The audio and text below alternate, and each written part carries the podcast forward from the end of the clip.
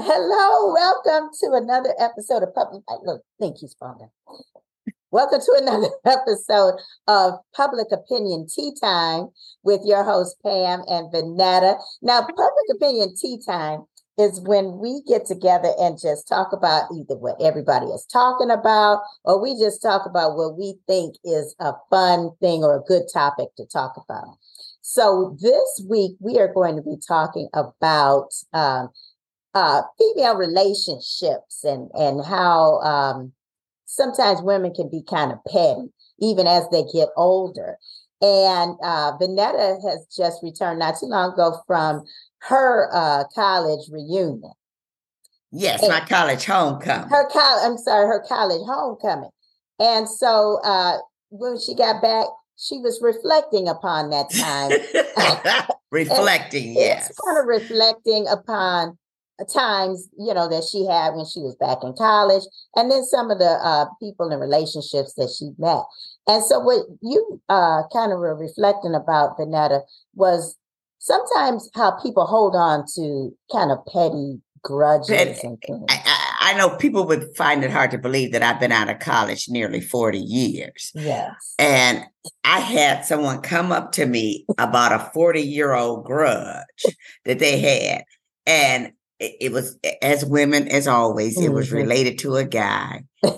Wonder why. And neither one of us ended up with the guy. It was this girl's boyfriend. He was cheating on her with me. There's no other way to say it. I was a side chick. I didn't know I was a side chick, but that's all I was. But what is absolutely true is when I found out he had a girlfriend, I had nothing more to do with him.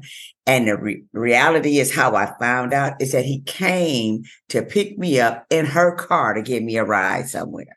Now, was he a low down dirty dog? But you know, that's kind of how immature men used to, you know, would act. Just back in college. In college, correct. Right.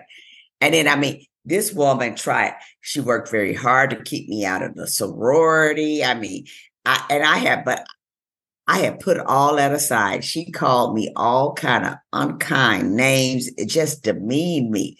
But at the end of the day, I am a member of the sorority, okay? And I had put that, like I said, behind me. Now, what I hadn't evolved enough to speak to her over the 40 years and had never an intention to speak. And she came up to me this year and was like, you have a problem with me? I said, and my response was, I don't have a problem with you. I don't even speak to you. Mm. And she was like, well, I'm the kind of woman. And what I wanted to say, you the kind of woman who are stuck in 40 years ago. That's what you the kind of woman. I am so much past you. I have not thought about you other than on the occasions when my children, I have three little boys. When they used to watch Sesame Street, she looked like one of the characters on the show. I did think about her on occasion, but that was outside of that. I never thought of her. Okay. And she just approached me in a kind of menacing fashion. She's quite tall, you know, and she towered over me. And I don't know what her expectation was in approaching me. I thought possibly I was experiencing or seeing her experience a medical emergency. Like, was her eyes moving back and forth rapidly? Was she sweating profusely? I didn't know what I was supposed to do. And so my whole thing is, I just realized is that she is stuck. 40 years. A lot of people get stuck for various reasons, I think. I don't know what it is. It could be just emotional immaturity, or it could just be that sometimes if things have gone on so unresolved, it's lingered in people's psyche. And whereas you may have moved on, other people, you know, have a harder time moving on. But I do think that as women, especially, you know, we have to try to find a way to get along. And I think that's important. Either get along or at least be civil, just coexist. You know, just to peacefully coexist. And that's an interesting observation, though, to have, especially when you see people after a long period of time. I think that's an interesting thing to do, is to revisit how people are. Like, sometimes I'll see people that I hadn't seen in like years and years. And I'm like, oh, they look the same, or oh, they look different, or oh, they still have the same personality, or whatever. Yeah, they're quite a bit the same. But right, yes. But this person, where my issue was, she had that revisionist history. Mm-hmm. You know, she demeaned me. She spoke terribly to me. And she spoke like it was all in the context of pledging. And it was not. It was personal. Yeah. Okay. But I know this trauma affects people differently. She was the antagonist. I was a victim. Mm-hmm. And so I remember it totally different than probably she does. Mm-hmm. Yeah. You know, and my perspective. But what I didn't realize is that I had just kind of pushed that down and thought I was past it.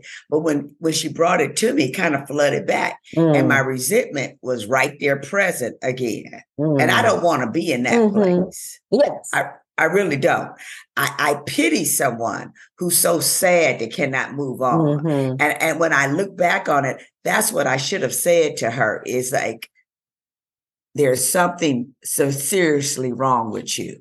And well, I don't think that would have been the right thing. No, you know what? Always the best approach is to always be the better person and always to pray for people now. I truly believe that, especially when people have done us wrong. That's when you really have to pray for somebody. You don't go on the attack. What you do I is did not attack. Right. And that's what I'm saying. And I think from what you told me, I think you presented yourself in a very good way. And that's the way I did what I thought to be right. Yeah. And I know I represented something beyond myself. I have a husband, a trustee of the university. Mm-hmm. I have a son, a recent graduate, and myself, an alumni. Mm-hmm. And just at the end of the day, I don't want to be lumped in a category with someone so petty. Mm-hmm. But it just was a reflection of what I said. Some people just age, but they don't grow up. Yeah. And that's where she was.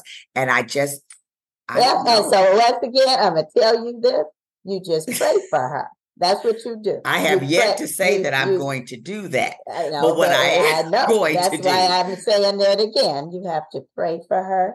And, you know, that she will somehow. Here's what I pray. She don't come up to me again.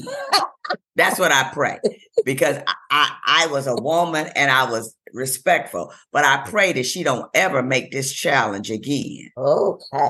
Well, you know what? And if she does, then what you're going to do is do the same thing. You are going to continue to be the better person.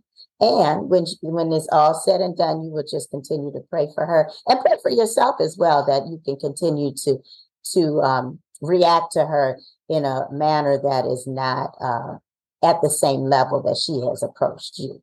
And that's Thank you for that very solid advice. I appreciate that. And that will keep me out of the legal system. Yes, it will. And it will keep you from getting arrested. And God will have mercy on my soul. Yes, he will have very much mercy on your soul. So I have enjoyed this conversation with Danetta about petty grudges and being able to grow and evolve. So if you enjoy watching us, continue to follow us. Also, if you can't watch us, listen on the go wherever you get your podcast. So next time, we'll see you for another episode of Public Opinion Tea Time. Bye-bye. Bye-bye.